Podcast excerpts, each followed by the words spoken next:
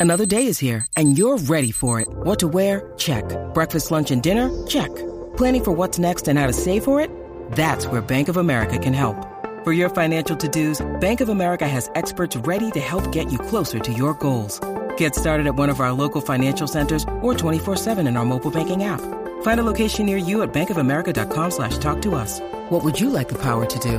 Mobile banking requires downloading the app and is only available for select devices. Message and data rates may apply. Bank of America and a member FDIC.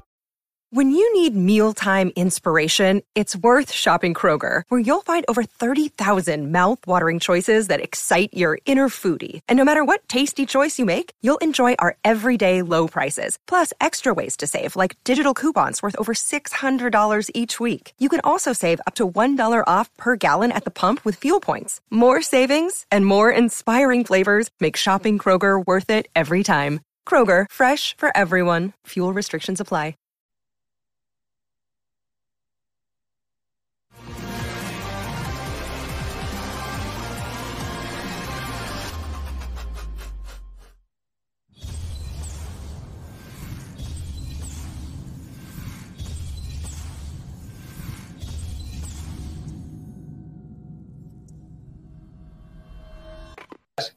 You ready to let the dogs out? What? Do what? let the dogs out. You know, like, who let the dogs out? Who, who? Off the Hook, airing on offthehooksports.com. Your home for real news, real opinions, and what really matters about Tennessee athletics. Always available on Apple Podcasts, Spotify, Stitcher, Google Play, TuneIn, iHeart. Like, share, follow, subscribe. Always available wherever you find your favorite podcasts. Here we go. He is Caleb Calhoun. I'm Dave Hooker. On this Friday, you made it. So I hope that you had a fantastic work week because it just now feels like we're kind of getting back in the rhythm of being regular workers with New Year's and Christmas or whatever holiday you might celebrate. So kind of back in the rhythm as we get into uh, late January. And I have to be honest with you. I'm feeling a little bit nostalgic. Um, when when you when you talk about the second signing day, it is that it is the second most important signing day. And welcome on board. Please hit the like button; it helps us reach more viewers, and we greatly appreciate that. Um, but we got some Cam Pringle talk. We got some recruiting talk. We got some we got some stuff going on. This used to be hot, hot stuff when you were uh, uh, just outside of the first Wednesday in February. Now that day just kind of passes by, and it's yes, it's National Signing Day, but you may pick up three or four guys. But uh, Caleb, the uh, the Cam Pringle thing, and some some other movement out there in, in the recruiting world, I think is is is pretty intriguing. It reminds me of years gone by. Yeah, I, I, feel the same way. It's um there were always even since the early signing period started, there have always been like a select few of stars that still waited till National Signing Day.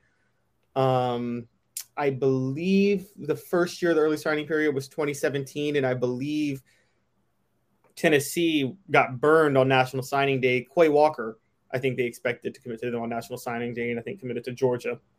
Um, so yeah, you know, it, it, it creates a little bit of fun. I, I will say that, um, you know, it, it basically turns January into an entire month of just recruiting and transfer news, which was not the case back in the day because you recap the recruiting class from the early signing period, the transfer portal's open, and National Signing Day is coming up soon.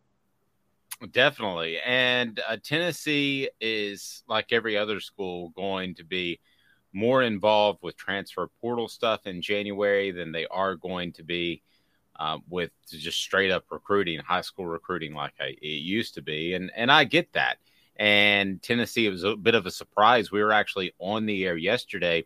I think you have to regrade if we were to do a grade of the transfer portal and Tennessee's success or lack thereof. So as a reminder, the portal closed on Wednesday, but you can still take people. So that they don't get just lost in the portal. And uh, our own uh, Caleb uh, Jarreau will join us a little bit later in the program, and we'll get a breakdown of where Tennessee is in the transfer portal and uh, this class. But a breaking one yesterday, and another BYU uh, transfer that uh, I think can definitely fill an incredible hole for the Vols that you know, Tennessee just has to get better on defense. A report card on Tennessee's defense in 2022 will be up. And uh, Caleb gave me the difficult one. He took the offense. Everybody's A something. Uh, on me, it was everybody C something at best. Um, but uh, definitely, I think uh, based off what happened on Wednesday, or excuse me, yesterday, Tennessee is better off in the transfer portal than they were uh, just a couple of days ago. And good morning to you, John. Good big orange morning from uh, John Hill. What do you think of uh, where Tennessee is in the transfer portal with their latest edition? Yeah, we were breaking it down yesterday, and I think um, adding uh, I think Gabe Jeudy-Lally from uh, BYU was, I mean, that puts them in much better shape. Um, you know, particularly, you know, you remember this, Dave. Last year they missed to a certain degree. They they went for secondary help in the transfer portal, and they may have gotten one. They may have found one guy in Wesley Walker, but it sounds like they missed on Andre Turrentine. I don't know if that's true or not, but it sounds like that was just a whiff, and that's going to happen in the transfer portal every now and then. So they go back out this time and they pick a proven starter at two different schools, and We'll obviously have Jarreau come on a little later to break him down a little more. And I think that, but just on the surface, here's a guy who has started in the SEC, started at BYU this past year. And so there's a lot of proven experience that he brings to the secondary. Whereas last year, I remember, and I think Heupel's going to go this route more in the future. You know, last year when he went after Andre Turrentine, that was basically like getting another commitment. Turrentine was a four star DB who had played one year at Ohio State, barely played. That was all about potential. And now I think you see Heupel going more for proven commodities in the transfer portal more than guys with potential, if that makes sense. Can even though I agree with you, I'm, I'm going to play devil's advocate for a second. Andre Turrentine, I really felt like him and uh, Wesley Walker were a little bit overhyped. Now Walker lived up to the hype, but let me play devil's advocate with Turrentine he could still have a, a, a good career at Tennessee. You're talking about a guy that didn't play very much at Ohio State. I felt like because of the four star ranking and he had played at Ohio State, that when he comes in, Tennessee fans a lot thought, hey, he should start and he should be the guy. That certainly wasn't the case. He was nowhere really in the rotation or even close that we know of. So I think you're right, but it wouldn't stun me if Andre Turrentine was a factor this year. I think he has the physical ability, or am I reaching on Turrentine? Oh, you might be right on that. Um, it, it, could just be that expectations were set a little too high. Maybe he needed a year to just kind of figure it out. We see that a lot of times with with players, particularly in the secondary, where they just really emerge out of nowhere sometimes. Um, and so that might happen with Turrentine next year. I mean, it it happened with uh, well, they say it happened with Slaughter, Doneiko Slaughter, this past year, but um, I, I, I think the coaches talked him up a lot more than what I saw from him in, in game film, but or, or McDonald too. But to be fair, they got their way into the rotation, which they weren't really factors the year before. So the, the you're right, the secondary is very fluid. Warren Burrell's coming back, by the way, from a season-ending injury, which um, we don't know what type of factor he'll be. I think the thing that's very clear with Tennessee, though, and this was the fundamental problem last year and I still think it's going to be the fundamental problem this year. They don't have a number one cornerback. They don't have a cornerback that can guard the top receiver, and they haven't had one since Alontae Taylor left at the end of 2021. Agreed. No. And so go ahead. Yeah. Sorry. Totally agree. No, it's okay. Yeah, no, I think that um and you know, when you don't have that, you know, we look at Trey Flowers' NFL potential, and I think he actually has some NFL potential, but it didn't show because he was covering up for so many shortcomings at cornerback, which happens with safeties a lot of times. A, a great example of that, Dave, would be um, wouldn't it be? We talked about him in the past, but two guys that come to mind for me were Rashad Baker and Jonathan Hefney. I think I remember Jonathan Hefney, his last year as free safety, really had to cover up for a lot of shortcomings at cornerback, and it really hurt his draft stock because he almost could have left after his junior year.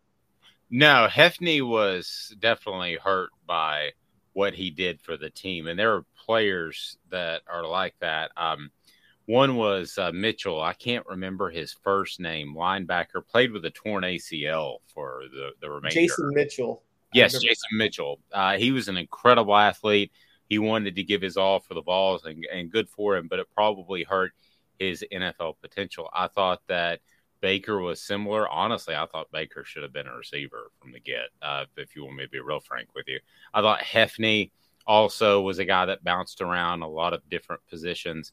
Um, that probably hurt him as well. And it's not to say you can't rise to the top. You can, but, but you, you make that early impression on NFL scouts, and sometimes that's that's tough to change. You get drafted as a cornerback, or you get drafted as a safety, and you're talking about a 52 man roster.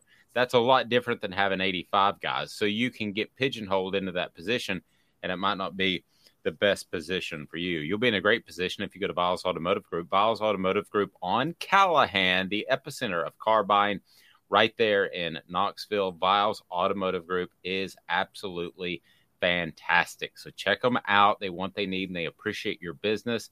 And just unbelievable when it comes to uh, their integrity there. And same for their service department. They'll get your car running with what you need and not just with what they want to sell you. How about that?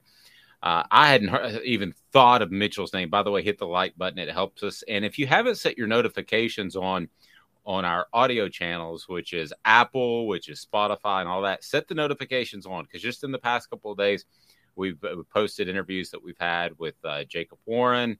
Uh, we are, always posting interviews with Cooper Mays and on and on and on. So a lot of stuff on there in, in addition to the Daily Show, which airs every day at 10.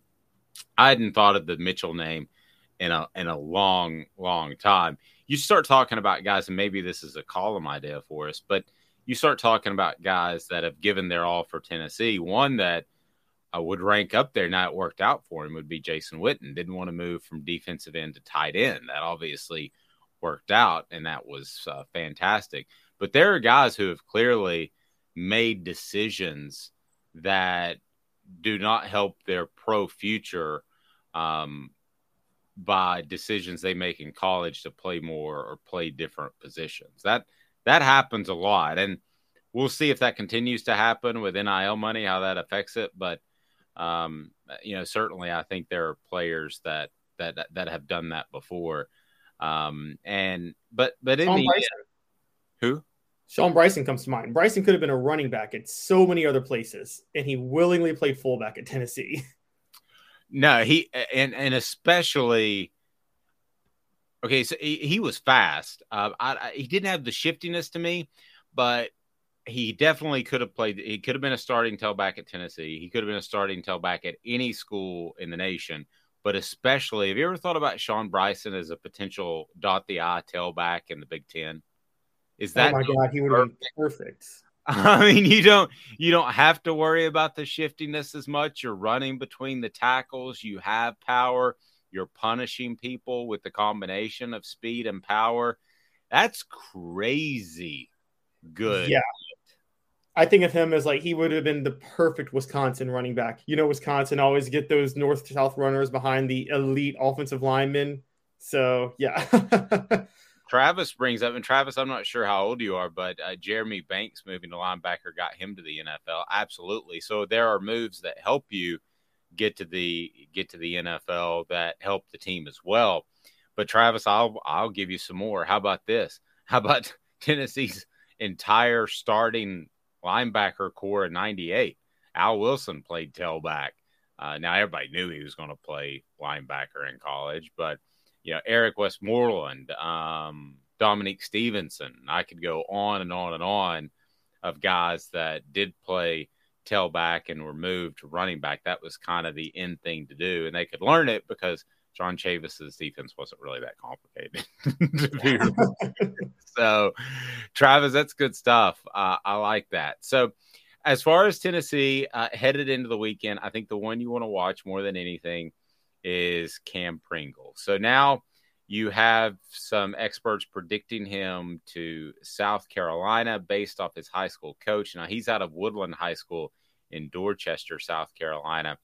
Uh, based off of his high school coach, he was down to two schools and has made his decision. We'll have coverage of that Sunday at two o'clock on Off the Hook Sports.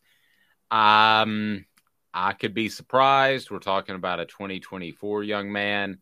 Uh, certainly things could change, but I think Georgia is very much in there. They flew a helicopter to go see him, like Lane Kiffin did in Atlanta one year. Um, I, I I think South Carolina's in there. I think Clemson's in there. This to me seems like the top of guy, and I could be wrong, that Tennessee won't get in 2023. But if Shane Beamer is the coach, I think he is, and not the one that finished the season fantastically well. If he's the coach that I think he is, which isn't very good, and if Dabo Swinney's anywhere close to retiring or that program continues to trend down, I think this is the type of guy that Tennessee gets in in 2026. May not make you feel good this year or this weekend, but I think Tennessee is really in the battle for these type of guys and winning against Georgia in a couple more years with a little bit more under Josh Heupel's belt. You? No, I agree. I think a bigger deal for Tennessee, and this is going to be weird to say because it may not work out. They might want to hope that he doesn't end up at South Carolina or Clemson. I've talked in the past, and you have to, about how the recruiting battles for Tennessee, South Carolina to a certain degree is almost a ground zero spot for Tennessee. And you're going to, you know, Georgia's going to rack up elite recruits no matter what. But you need South Carolina and Clemson to kind of falter as programs if you want to stay where you want Tennessee to stay at. And so I think at that point, I think it's I think it's better for Tennessee if Cam Pringle commits to Georgia or Alabama than it is if he commits to Clemson or South Carolina. That's a yeah, I would have to agree with that. Um because I think if you're Tennessee and recruiting, you're kind of picking off the the weak uh, and the weaker, maybe I should say. I think South Carolina, and nobody's going to argue that South Carolina and Clemson are weaker than Georgia is right now. So, yeah, I'm I'm with you on that. You know, it makes Georgia stronger. Would you rather him go to Georgia and Georgia be stronger, or would you rather him go to South Carolina and Clemson and maybe keep them at their state or raise them above? I hadn't thought of it like that but you bring up a good point. Uh, is he better off going to Georgia? And Georgia's just darn good anyway. Yeah, I think it's better off for Tennessee if he goes to Georgia. I mean, if he doesn't go to Georgia, is Georgia really going to is, that really going to weaken Georgia at all in the future? No. Georgia's loaded with talent down the line and that's not really changing anytime soon. Yeah, I don't think they're going to be in the 2025 uh, championship game and say, "Man, if we'd have got Cam Pringle." the Buckeyes wouldn't have stood a chance had we had Cam Pringle.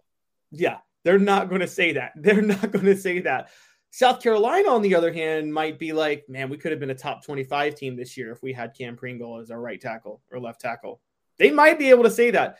Georgia's not going to say, you're right. That's not going to change with Georgia. So, Dad, Dad blame Cam, didn't get Cam and everything. Goes off the rails. Portions of the program brought to you by Vassy Lawn and Garden. Man alive, it's worth the drive in Cleveland. If you need industrial mowers and you're in Knoxville, Nashville, Chattanooga, doesn't matter. Especially if you're in Cleveland, they've got industrial mowers, they've got the commercial mowers, and they also have the residential mowers, blowers, and everything right there at Vassy Lawn and Garden. Man alive, it's worth the drive. And then a young man makes his uh, debut. Uh, your your thoughts on uh, what I'll let you pronounce his last name. What Freddie was able to do in his first Tennessee practice on uh, Thursday. Your thoughts? I mean, he looks like he's ready to go now. He's going to redshirt for this year, and then he's going to um, start in 2023, 24.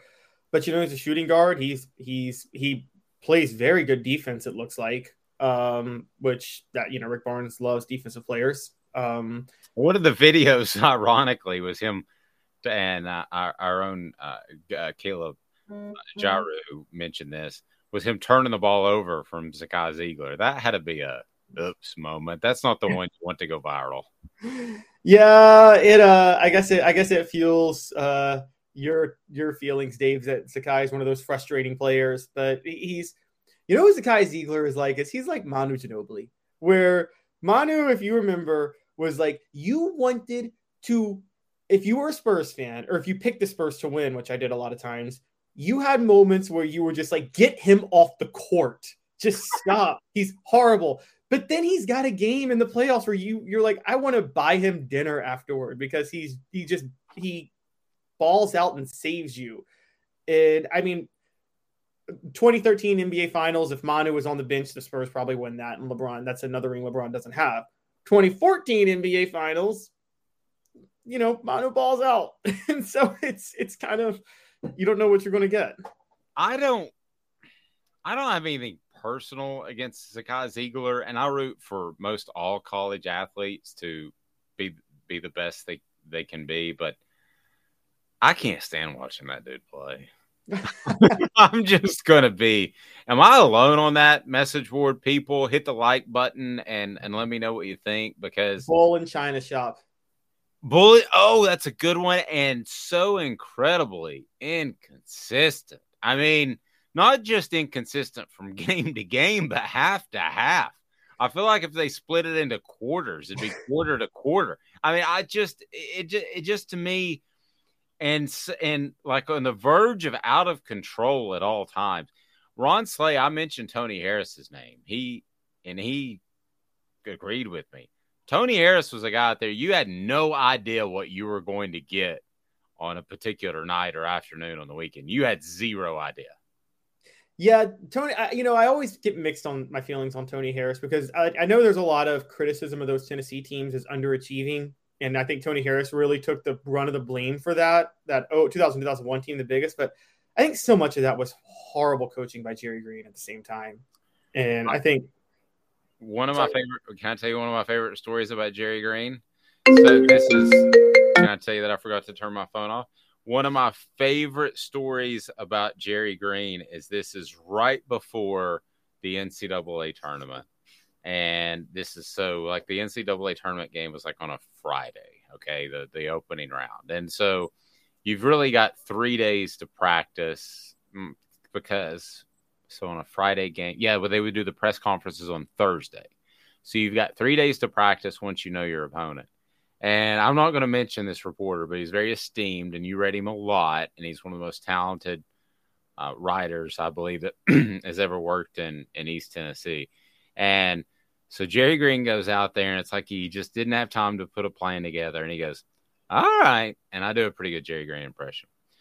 We're just going to do two hours of street ball. And that was the preparation on a Monday before the NCAA tournament. And they did.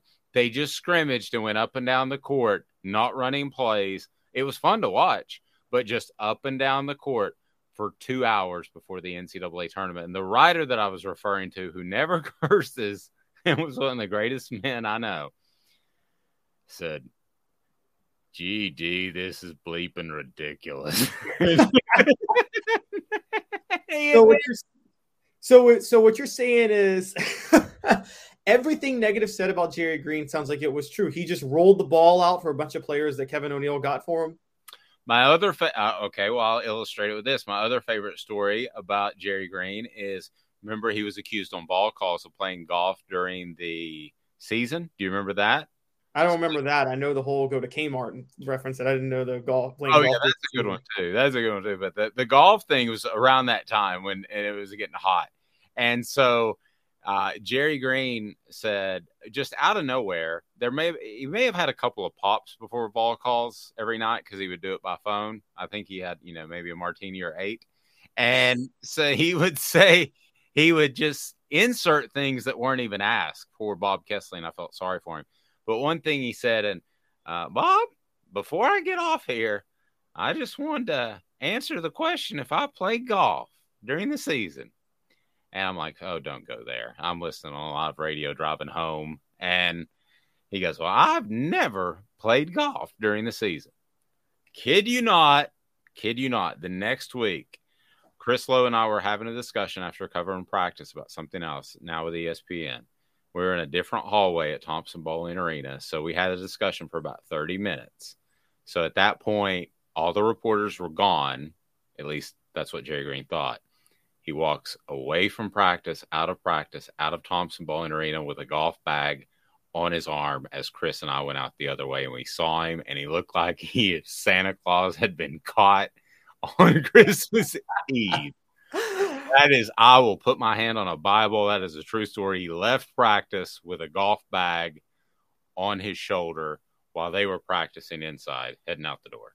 Oh my gosh. Well, if he was a brilliant tactician, you could forgive him because I know stories that Steve Spurrier would actually say, guys, let's wrap up practice so I can go golfing when he was in the NFL every now and then. But Steve Spurrier was such a great game planner, he really didn't mind.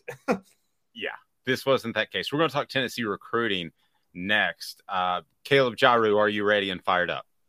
Oh, yeah. Let's get it done. All right, we're going to get it done in exactly two minutes. Hang tight. Guardian Investment Advisors is who you need to get in touch with when – you're thinking about where to put your money, they'll show you where to put it and why. Guardian Investment Advisors, go to GIAplantoday.com. GIAplantoday.com. Talking recruiting next. Hit that like button so we can get more people on board. If you haven't subscribed now, what do you think? And you got to do that. So we're breaking down Tennessee football recruiting and where they stand as we are roughly 15 days, I believe, away from National Signing Day Part 2. Back in two minutes. Guardian Investment Advisors. Has risen to the highest level in over 40 years, according to the April 2022 U.S. Inflation Calculator. Will your investments provide you the income you need in retirement? Are you losing purchasing power of your savings due to inflation? Simply stated, if the cost of goods and services are 8% higher and you're only earning 4% in your investments, that money buys you less of what you need. Right now is the time to act. Call Guardian Investment Advisors today. Hey folks, Gary Viles here. I want to personally invite you to North Knoxville's newest sports bar and restaurant. It's Big Orange Phillies, located in Black Oak Center. And yes, folks, it's happening in Halls. Big Orange Phillies offers family-friendly environment with homemade meals and the best deli-style subs around. Billiards, darts, jukebox, shuffleboard, and cornhole, and a full bar. We also offer valet parking on weekends and during special events. We even have a covered back patio. It's happening at Big Orange Phillies. We want, we need, and we appreciate your business. Hi, Mike Davis here with City Heating and Air, reminding you to always dare to compare. Our team provides quality local heating and air service, installation, and maintenance across East Tennessee. We use only the best equipment like American Standard heating and air conditioning for your residential, new construction, or commercial needs. Honesty, dependability, and customer satisfaction have been the cornerstones of our business since 1961. City Heat and Air. There's your fair. Chattanooga, we're at it again. For the fifth year in a row, you voted us best of the best criminal and DUI law firm. And finalists for best law firm and best personal injury firm. Thank you for the love, Chattanooga. We won't let you down. Do you want to own the more that owns every job? Then get to Vassy Lawn and Garden in Cleveland and get you a Toro. I'm David Vassy, here to talk to you about Toro. With a Toro Zero Turn, you'll get more out of every minute and you'll reach the finish line faster. At Vassy's, we like to say, no matter if you're mowing three acres a week or 11 lawns a day, homeowners and business owners alike find confidence in equipment they can trust from top to bottom. Vassy Lawn and Garden, Highway 60 North in Cleveland. Man alive, it's worth the drive. Got cataracts? We can fix that. Never miss another moment. With a little help from Doctors Campbell, Cunningham, Taylor, and Hahn at cctis.com.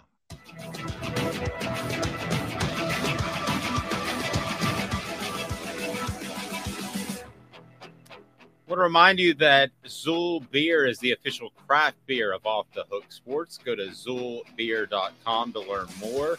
Great location downtown, and they have parking in Knoxville, which you don't find very often. XULbeer.com, zoolbeer.com, XULbeer.com. Hit the like button. We appreciate that. Turn your notifications on, please, if you're on Spotify or Apple, because we're adding stuff all the time. Maybe even a regular recruiting report at some point. There's been some stuff I've been kicking around, and the guy who's on top of it is our own Caleb Jarreau. Caleb, how are you, sir? I'm doing good. How are y'all? I'm well. You have way more headspace than us. So can you pull your I thought I guessed right. Cal- uh, Calhoun's the opposite. He looks like he's sitting on a chair. compared to me. I look at the video. I'm like, man, uh, Caleb's kind of like uh, Johnny Carson. He's got the big high seat where he looks down on his guest. Uh, but it's just very tall and handsome. Very tall and handsome. He's had eight wives like Johnny Carson. Um, but I don't think that's yeah. He's Just one. One is enough. yeah, yeah. I mean, well, I didn't say multiples at the same time. Travis said that uh, Chakaroo needs a booster seat. He's not that young. Um, but you- you have to be young to cover recruiting. Cam Pringle, uh, a guy that I know Tennessee would love to add, is going to make his announcement on Sunday. Uh, uh, what can you tell us about that young man? He is massive, 6'7", 338. And right now he um I've he been goes to Woodland Woodland High School in Dorchester, South Carolina. And right now he's playing center for them on the basketball court. So imagine a 6'7", 338 pound offensive lineman coming at you going for a rebound. But he ranks as the number one offensive tackle out of South Carolina, number one recruit. He's top 50 in the nation. He's number one recruit out of South Carolina, top 50 in the nation. And then his top six consisted of Tennessee, South Carolina, Clemson, NC State, Georgia, and Florida. So all of these coaches have been taking trips down this week to see him. Kirby Smart was there. Shane Beamer brought his offensive coordinator, offensive line coach, tight ends coach, and himself all down to Woodland for one of um, Cam's basketball games. And the crazy thing about all this is these coaches aren't allowed to talk to Cam when they're on Woodland's campus. They're not allowed to contact 2024s off of their college campus. So really, they're just going to watch him and make an appearance, and then they leave and call him, I guess, from the parking lot and talk to him.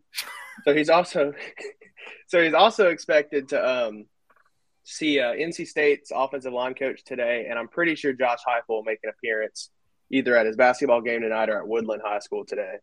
So obviously he's a South Carolina kid. It seems like he's leaning South Carolina. That's what a 24/7 Sports Brian Dohn, their national recruiting guy, that's what he predicts is that he'll become a Gamecock. I've also seen a lot of people think that he's a Clemson guy as well. He's been flirting with them since he started his recruitment. So that'll be interesting to watch. I don't I don't think Tennessee's in the best place, but Hype will be there today and I'm sure they'll talk and we'll see what happens on Sunday. John asked somebody they want to get to Calhoun eating dry Cheerios from a Tupperware bowl. Is somebody doing that? Uh, Are you guys doing that? Is that you? I have no idea what that comment means, but I do that on occasion. Um, by the way, the helicopter thing with Kirby Smart, um, is that just showmanship or is that like really like a thing? Because Lane Kiffin did it way back when Caleb uh, Calhoun. I'm sure you remember this. I remember that. And first of all, the helicopter looked like it was for MASH. I didn't know that it was going to. I didn't know that it was going to make it from one spot to another. I mean, it didn't. Do you remember that? Calhoun? It did not look safe at all. I mean, it was like a little two seater. Oh, um, It I, was I didn't know what the helicopter looked like. Oh, okay. So John says eating because you said I was sitting sitting in a high chair, so eating. Oh, I got you. I got you. Well, okay, so yeah, I, I understood, and I happen to be in Atlanta, um, actually looking into NCAA violations by Lane Kiffin, but I understood because of the traffic why you would want to go from one high school to another. But just on like a, when did Kirby Smart do this? On yet this was yesterday, and he's got the big nice helicopter. They land on the field. Just, just everybody is that really for logistical purposes to get around, or is that I'm cool, I'm Kirby Smart, I have a helicopter and you don't? Well, he also took his helicopter to visit Tennessee now early uh, enrollee Shamarad Umarov, who lived in Alpharetta, and he said when Kirby Smart landed on his football field at lunchtime in the middle of the school day, all the students were clamoring to find out who was driving, flying a helicopter under their school. And also, Shane Beamer and his whole offensive staff landed a helicopter in the front lawn of Cam Pringles High School. I guess that was either Tuesday or Wednesday now. So, So let me ask. Let me. and I don't know, and I don't know what because I don't think there's. I'm, I've never been to Columbia, but I don't think there's enough traffic going oh, from Columbia to Woodland to warrant a helicopter. We're one of the worst stadium experiences in the SEC, Columbia. Really, I had a great time there. There don't, was you don't like nothing a- Sandstorm?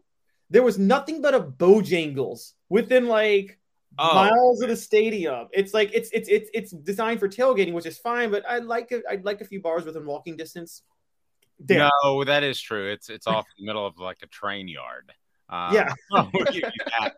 And signs that say "Go Cox" everywhere. They're not shameful of that whatsoever. and I mean, they, they just dropped the game like 50 years ago. They just go Cox.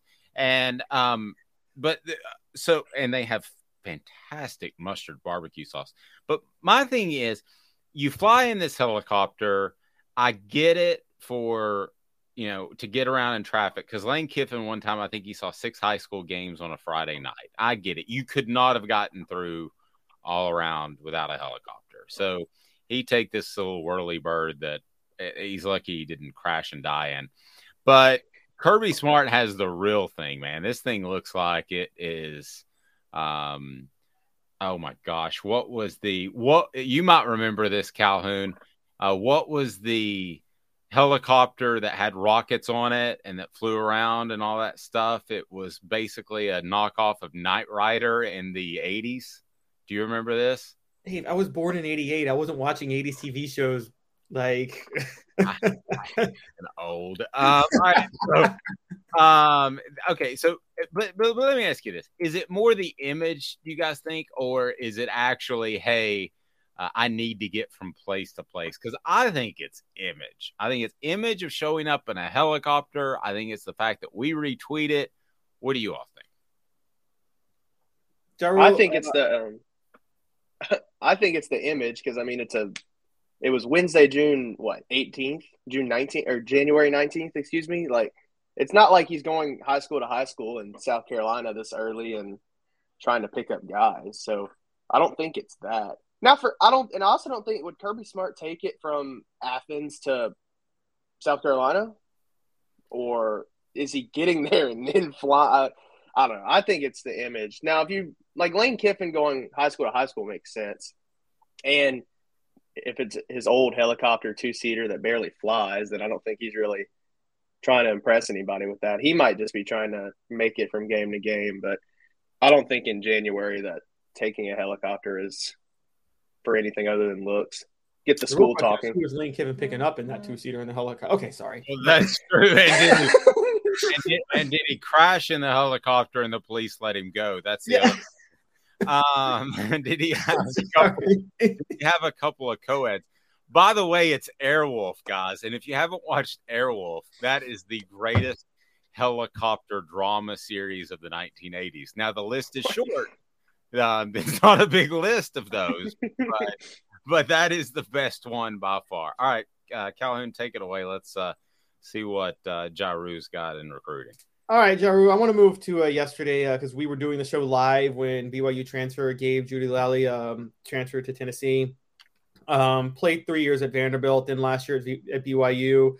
Um, you got a good column. Everybody should check it out on Off the Hook right now. Jarreau's got one on him. What can Tennessee expect from him? I, I think that I think that they're looking for him to start immediately, and they need help at cornerback. But how how likely is that? How effective can he be? I would be very surprised if he didn't start immediately because, I mean, you look at the list of guys who they have coming back at cornerback, and it's really not anybody.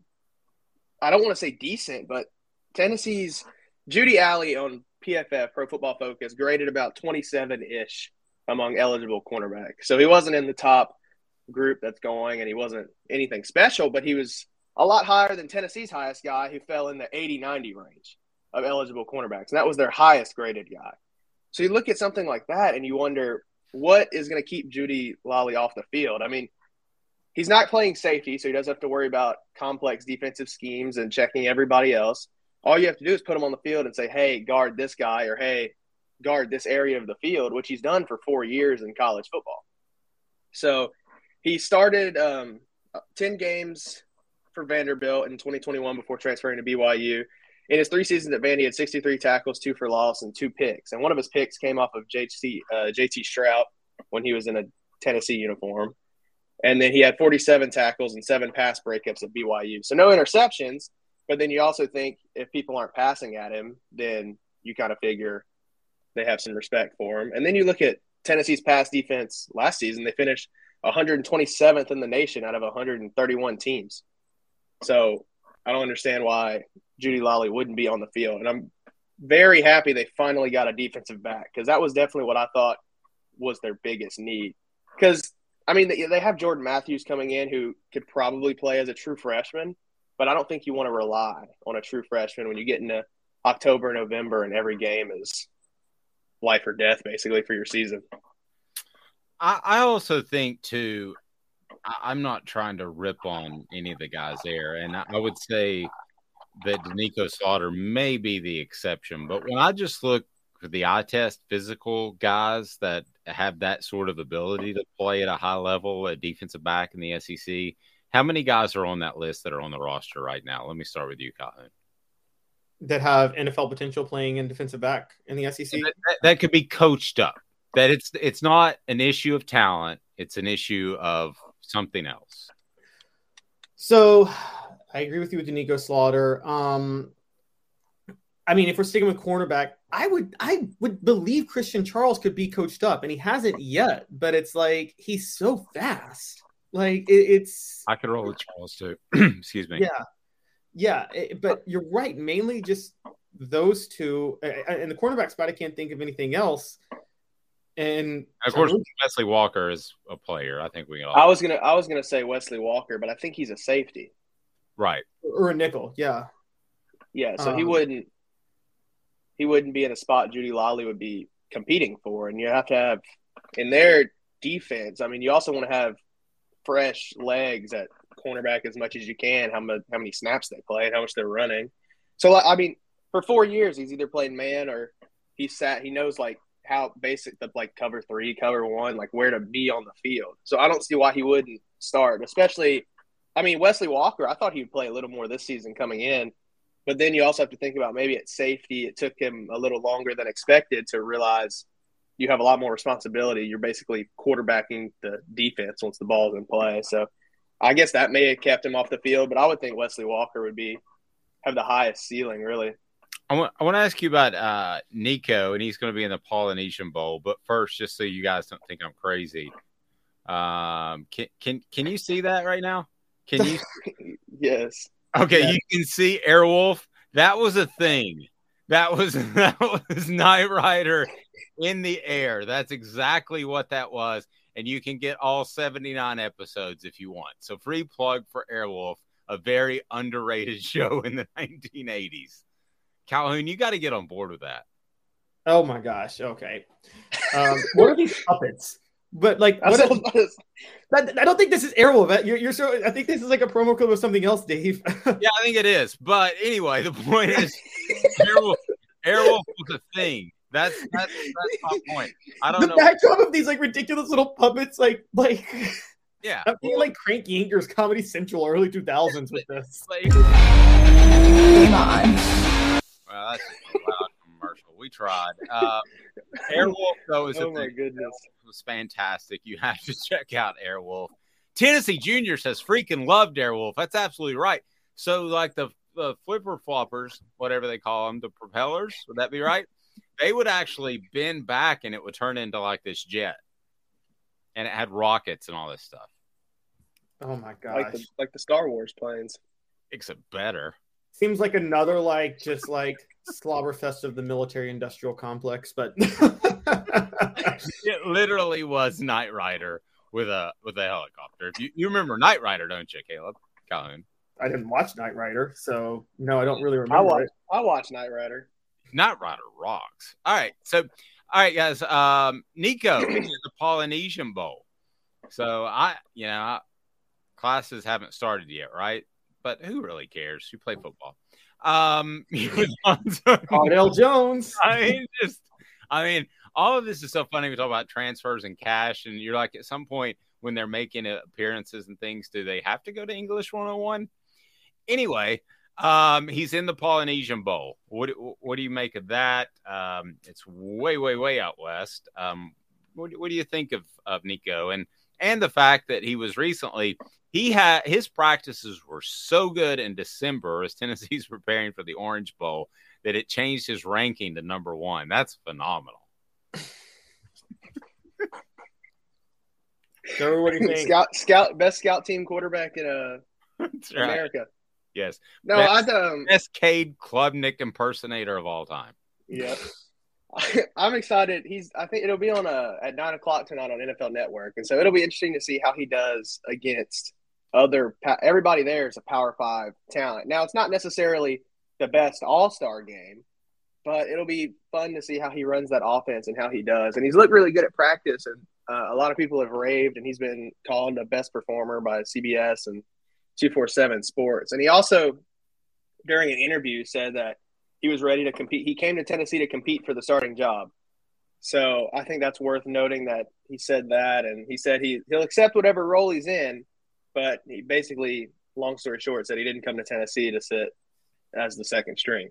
So I think we're in for a good quarterback competition, and honestly, that'll start tonight to see how he plays. Because if he can't, if he can't dice up other Power Five, soon to be freshmen, I don't think he would be able to dice up SEC defenses agree or disagree from both of you. I wrote a column that Josh Heupel is happy with this quarterback room, and he is not going to make some vast change when the portal opens back up. um, people can enter it in late spring.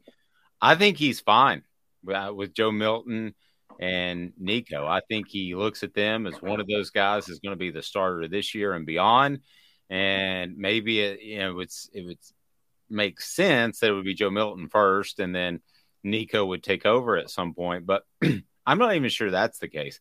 I would not be stunned, and I just I'm going to go on record saying this. Despite how Joe Milton played in the Orange Bowl, I wouldn't be surprised at all if uh, Nico's a starter by the end of September. I think the schedule is very friendly to bring in a freshman quarterback and get him ready to go. I'm not 100% on board with Joe Milton, despite the fantastic Orange Bowl performance. But at the end of the day, my contention was by not taking a quarterback, by letting Tayven Jackson go and maybe saying, wink, wink, Tayven Jackson, you should go. I think those are his two dudes, and he wants to split snaps in spring practice between those two guys. Any disagreement or – Thoughts on that? Travis says it's Bazooka's uh, Bazooka Bazooka's job to lose. I'm not so sure that Nico couldn't overcome him. I think Heupel's going to give favorability to Joe Milton. Um, not because I think he, I, I, think I think just Joe Milton was his first major signee that committed as a quarterback. We've seen this in the past. I think he really likes Joe Milton you know, kind of the senior thing. I, I think so. I, I, think there's going to be favorability there. Um, I look if Joe Milton plays how he played against Clemson and he wins the job, he's not losing it. But you know, he shocked us all with that. But again, month to prepare, so we'll see what happens. But I, I, I could definitely see Nico getting it, and don't you know, God forbid, don't take this, don't forget about this. Injuries could come into play too. It's true. Uh, Jarreau, your thoughts? I think looking at it from a recruiting perspective, Heupel's not going after very many. Obviously, he has offers extended to 2024 quarterbacks, but he's not heavy on a lot of these guys. So I think that shows that he's happy with his quarterback room he has now. He sees Joe Milton as uh, the starter, presumably next season, the way it looks right now. And then you have Nico behind him. And they're going heavy on a 2025 quarterback, Cutter Boley, from Lexington Christian Academy in Lexington, Kentucky, number one guy out of Kentucky, and number four quarterback in the class. So much so that they had it. He's a sophomore in high school right now. He's 2025. They had hosted him at the junior day last weekend. So there's so much into that guy that he's coming to events that aren't even really for him. And he was impressed by Tennessee and went to the Kentucky game that they ended up losing, but he was impressed with the environment, all of that. So I think that shows that Heupel is content with this quarterback room because he's not going for any transfers. He's not even really looking for a guy in 2024. So I think he's content with this quarterback room. And I also think Joe Milton, even if he plays not up to par, I don't know how quick his leash is just for the fact that he has that he's kind of like a leader in that locker room. He's been around for a while. You look at you put Nico in there and he might he might even though he's very talented, he's still a true freshman that's probably going to do true freshman things. Travis says, big difference maturity wise. 24 year old to 18 year old. That is very, very true. And last week we saw Nico, and you know, ever since we've seen Nico, he's he's been slim. He needs to put on weight, but what 17, 18 year old doesn't? Uh, yes, as far as a physical specimen, there's there's no questioning the difference between the two. And I, and I get that. I just the more I hear about Nico, the more I think it's a real possibility. And I'm not sold on one game with Joe Milton and a Clemson team that I didn't think uh, played like they had a lot to, to play for. Antone said Nico will get time after big leads. We'll see then.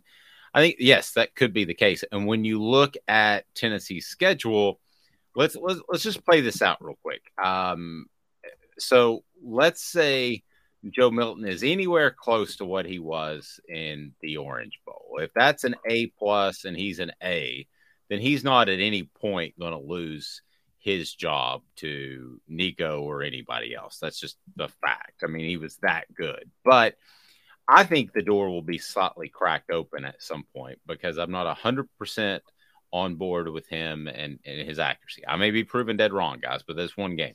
So you got Virginia to start. They're awful. You got Austin Peay. and then you're at Florida, who can't even figure out how to pay their players, even though it's legal. And so then you have uh, you have University of Texas San Antonio, um, and then you have South Carolina, which I think Tennessee will be really up for. And then you have an off week. So now, now UTSA is pretty good. I'm pretty sure they're in the top 25 like conversation this past season. So I wouldn't count them out. I wouldn't count them out like an Austin Peay, but it would be a very bad look if Tennessee didn't handle them inside Neyland. Right. So yeah, they won back to back CUSA championships. Yeah, and I'm not I'm not knocking them. I think they have a solid program. But but when you when you go through one, two, three, four, five, those five, Tennessee, I know it's a trip to Florida, but Tennessee very well could be five and zero headed in into the off week. At that point, if you put Nico in a lot and you see something, or Joe Milton has struggled whatsoever, I could see the argument being made to to give Nico more of a shot. I know you don't want to go back and forth. I'm just not ruling it out, guys. I'm not I'm not ruling it out at this point that Nico is a starter by the end of September history lesson on this. This was uh Dave, we talked about the team a couple days ago, 1989. Sterling Henton starts the season, right? Goes 5 and 0 in the off week. They decide to make the switch from Henton to Andy Kelly. You know, we, we could call Sterling to talk about that, but it's probably an uncomfortable memory for him. No, I don't know that we'd want to necessarily do that. So uh, I can already tell that Jarreau disagrees with me, don't you? Yeah, I, I don't know. I do think it's Joe's job to lose, and I mean he's the mature guy. Even I don't in this offense, like if he you would have to play really bad to get replaced. I mean, it's it's so it's such a quarterback friendly offense. You you sit in the pocket, and you, if the safety goes right, you throw left. If the safety goes left, you throw right. If he can't if he can't get that down, then uh, he doesn't need to be on the field, I guess but it's predicated on the deep ball. The passing offense is predicated on the deep ball. And although we saw some great intermediate routes, we only saw one deep ball to Ramel Keyton, who was bare. I just, I'm not, not 100 yeah, old yet. In this offense, if you are three of 10 on deep balls, that's three touchdown passes. Well, that's fair. I mean, that's, that's fair. Uh, Caleb, uh, uh, Jarreau, we look forward to your coverage uh, throughout the weekend, and you've got something coming up on uh, Cam Pringle, and um, uh, we'll we'll see where he where he ends up. I think it'd be a big big pickup for Tennessee. I think it's the battles, the kind of battles they'll win in the coming years. I just don't know that it's this weekend. So, uh, great stuff as always, man. Uh, keep up the great work, and we will uh, talk to you soon. You're a fantastic individual. See y'all later. Thank you, sir. We just takes that Oh, uh, killed the wrong Caleb. There we go. All right. There we go. Wrong uh, Caleb died. yeah. John just said, see you later. He didn't even like the deadpan joking. Um, Travis says, only way he gets pulled if he loses to Florida. That that is something to think about. That's the circled game right there, Florida. Yeah. So you think so would you change your tune a little bit if that were the case? Depends on how they lost. I mean, if they lose to Florida the way Tennessee lost to South Carolina this past year, I wouldn't pull them. Um, but you know, we'll just have to see how it goes. This is the theme song to Airwolf. What do you think? It sounds exactly like an 80s show. This is this exactly is what you thought it would sound like. yes, yes, yes. Aerial coverage brought to you in part by AndyMasonRealEstate.com. Go to AndyMasonRealEstate.com. But in all seriousness, when it comes to Andy Mason, he is going to take care of you and your real estate needs. Over 40 years of experience in that office. And Andy Mason realestate.com. Andy Mason has the best prices and the best service in the industry. It doesn't get any better than that. Why this weekend is so important for the Vols and why a newcomer might very well change their shorter term future. We'll talk after this. Stay tuned. This is a production of Off the Hook Sports. I'll remind you that Campbell, Cunningham, Taylor, and Haun is where you need to go for your vision needs, and they'll take care of you because they're local. Back in two minutes. Sun, sand, and salt water, the beach is a very relaxing place. Unless you wear contacts. Ow! Open your eyes to the best the beach has to offer with LASIK vision correction from Campbell Cunningham Laser Center. Ah. Do you want to own the more that owns every job? Then get to Vassy Lawn and Garden in Cleveland and get you a Toro. I'm David Vassy, here to talk to you about Toro. With a Toro Zero Turn, you'll get more out of every minute and you'll reach the finish line faster. At Vassy's, we like to say, no matter if you're mowing three acres a week or 11 lawns a day, homeowners and business owners alike find confidence in equipment they can trust from top to bottom. Vassy Lawn and Garden, Highway 60 North in Cleveland. Man alive, it's worth the drive. Hey folks, Gary Viles here, Viles Automotive on Callahan Drive. I've been selling cars here in East Tennessee for 27 years. In that time, I've come to realize it's not about the car, it's about you, the customer. So I'm here to take care of you just like family. Good credit, bad credit, you name it, we can get you taken care of. If we don't have it, we can find it for you. We go across the country to get any vehicle that you want. And here at Viles Automotive, we don't believe in fake numbers. We just give you great deals. And as always, we want, we need, and we appreciate your business. Here with City Heating and Air, reminding you to always dare to compare. Our team provides quality local heating and air service, installation, and maintenance across East Tennessee. We use only the best equipment like American Standard heating and air conditioning for your residential, new construction, or commercial needs. Honesty, dependability, and customer satisfaction have been the cornerstones of our business since 1961. City Heat and Air. Dare to compare. Chattanooga, we're at it again. For the fifth year in a row, you voted us best of the best criminal and DUI law firm. And finalists for best law firm and best personal injury firm. Thank you for the love, Chattanooga. We won't let you down.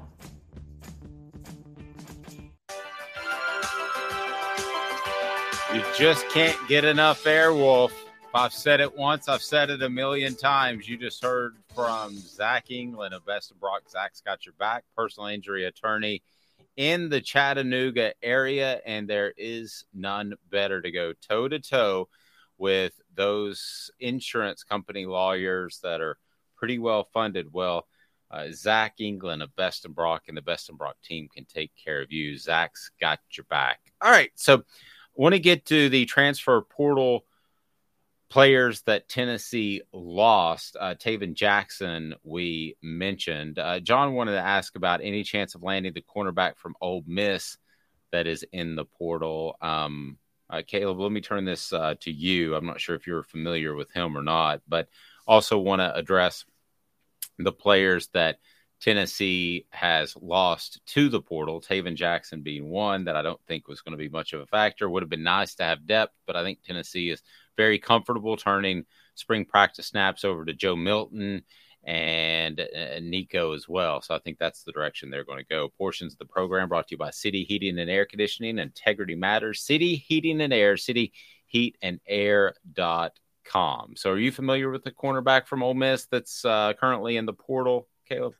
So there are two, funny enough, uh, defensive uh, backs that have hit the portal. One was uh, uh, cornerback Davison a I, I'm going to pronounce his name wrong, but Igbinosun, I think. Igbinosun. and then there's a safety in Tysheen Johnson. Um, and so the question comes is could they steal either one of them? This this this news actually broke right before we found out about Gabe Jeudy-Lally um, committing to um, Tennessee. Now, Tysheen Johnson, the safety, apparently Tim Banks recruited him when he was at Penn State. And Willie Martinez recruited him when he was at UCF with Josh Heupel. So lots of connections with uh, Johnson. Um, uh, the quarterback, uh, sorry, cornerback, Igbinosun, uh, actually, he's from Jersey. He was also recruited by Banks and Martinez separately. And he took an official visit to Tennessee back in 2021 when they beat South Carolina 45 to 20. So there are definitely some ties to both of them. I think Vol fans would love nothing more than to upgrade their position of need that they need the most and doing it at Lane Kiffin's, Kiffin's expense. Um, but at the same time, I got to say, I think usually when players enter the transfer portal, even at Ole Miss, they're entering it because they were struggling playing there. And if you're struggling playing at Ole Miss, are you really going to be able to play at Tennessee? Maybe, maybe their secondary was god awful last year, so it's possible. I think you're right 95% of the time, but you never know. A, a guy may want to move closer to, to home. He decided he wanted to leave and he's kind of homesick. He may have a girlfriend who recently enrolled at Tennessee. We're talking about 18, 19, 20 year old guys. So, but but 95% or more of the time, you're absolutely right. I mean, they couldn't play where they currently are, which um, Tayven Jackson left. Were you? Uh, it's been a while, but Walker Merrill, were you a little surprised to see him leave? Yeah. So in my in my rankings of uh, transfers, uh, the Vols will miss the most. Walker Merrill's in the top half of the 14, right there at number seven. I think mainly because not including Dont'e Thornton, who just transferred, but among the players we know are in the system right now, we know Merrill would have been fourth on the depth chart this year behind Bru McCoy, Ramel Keyton, and Squirrel White. Um, now Dont'e Thornton changes that because Dont'e Thornton is to me still the scariest thought ever hemming in Josh Heupel's offense, so that puts him fifth. But you know, being the fifth receiver in Josh Heupel's offense, you're one injury away from being a regular rotational player, quite honestly. So uh, a little bit shocking. No, I mean he's he's in the two deep, and what he would be a rising sophomore. Is that right? So, uh, I believe maybe rising redshirt sophomore. I think. Okay. So t- Tennessee lost Justin Williams Thomas, and we at one point thought that he might compete for the starting spot. I, I, hope he goes on and has great success at Cal. And I'm not I'm not ripping him, but this kind of seems like the classic. Uh, looks like Tarzan plays like Jane. The other issue with Justin Williams Thomas very well could have been pass protection. I don't care how great of a runner you are; they could have Walter Payton back there, and if he couldn't pass protect, that's what this offense is built on. You just ain't going to play. So we mentioned Walker Merrill. Uh, I like Jimmy Holiday. I get it. Jimmy Calloway. I get it. I'd still rather be a part of of this this offense. Uh, Len'Neth Whitehead sideline. Uh, you had it number two on your list by the injury last year. Perhaps things are completely different because he was supposed to be that power running back, and they've now picked one of those up in recruiting. We had number one, Juwan Mitchell at linebacker was the biggest loss for the Vols, and I thought, rightly so, uh, the the most surprising. Yeah, I, I, still can't work this one out. I mean, I get they went after BYU transfer Keenan Pili, but I think Pili is more to offset the loss of Jeremy Banks more than anything else. And so, I mean, the only explanation I could think is maybe you know Caleb Herring or Elijah Herring and a few of those and Kalib Perry and other linebackers like that have really um, started to separate themselves during uh, scout team practices for the Vols and, you know, are ready to really step into that new role next year. So that's the only thing I could think of. But then I think, you know, you talk about it in John Chavis's offense. I don't think there's a lot of complexities to playing linebacker in Tim Banks's defense or John Chavis's defense. Excuse me. I don't think there's a lot of complexities to playing linebacker in Tim Banks's defense. So, like, isn't that one you should be able to figure out pretty easily, even as a freshman? I actually think it's more difficult because of the twists and stunts they do up front that sometimes involves linebackers. I but you're comparing a defense to what I thought was one of the most simple defensive approaches of all time. So I'm not saying it's difficult to step in Banks' system. I'm saying it's just incredibly easy to step in Chavis' system. If you're an athlete and you have a rough idea where to go, you're good. Anton saying, can Heupel fly in like Robert Duvall in Apocalypse Now? uh, with the music blaring, fight fire with napalm. Hey, I'm all for that. Just get in mm. there. You remember that that scene is still with the dude surfing, and there's you know, bullets that are hitting Duvall uh, about six feet away. I'm sure you've seen Apocalypse Now, right? No, Dave. I oh my god! oh Um, god! I told you I don't really like war movies. I got to be honest, except for Star Wars.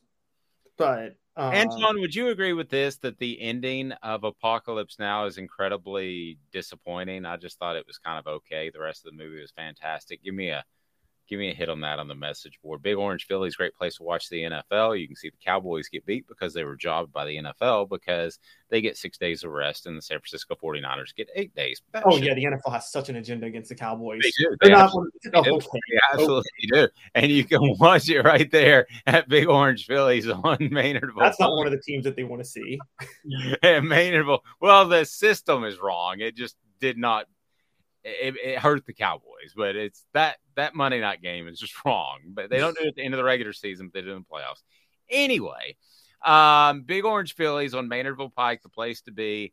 Uh, hit that like button uh, if you can. If you're on board now, it'll open it up to more people throughout the day. But Big Orange Phillies is on Maynardville Pike. They've got billiards, they've got darts, they've got it all. Cornhole. You're going to love Big Orange Phillies, and they're just fantastic. Um, great family environment.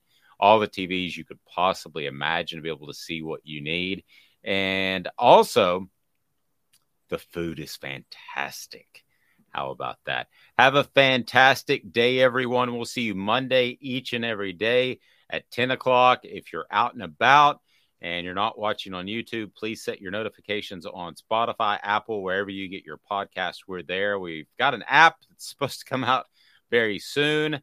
And we would love for you to be a, a part of that. But set those notifications on YouTube because we're adding things all the time, be it Ron Slay, Jacob Warren, uh, Cooper Mays, and a big time, big time audition coming up in February. Antoine said, I think the ending was fitting. Uh, the Doors, This is the End was unreal. That is a phenomenal song. So you won me back over. I do like the ending of Apocalypse Now. Thank you, Antoine. Uh, last thing, Orange Storm said, What are the chances we land uh, AD Mitchell? The Georgia transfer wide receiver. I um I don't think he's going to end up in Tennessee. But I mean, he could. I mean, if you're a wide receiver and you think you can start immediately, I mean, yeah, you you pick Tennessee. But given how loaded Tennessee now is with elite prospects at that position, I don't think he'll end up there. And I don't think Tennessee Title's going to lose any sleep over not getting him. Uh, how is Amanda on a beach and pregnant? So I don't know how that goes. It's I feel very fortunate to be a male. Caleb, have a fantastic weekend. We'll talk soon. And coverage of the announcement, Pringle, over the weekend, a lot on offthehooksports.com. So uh, check it out. For Caleb Calhoun, Caleb Jarreau, I'm Dave Hooker. This has been a presentation of Off the Hook Sports.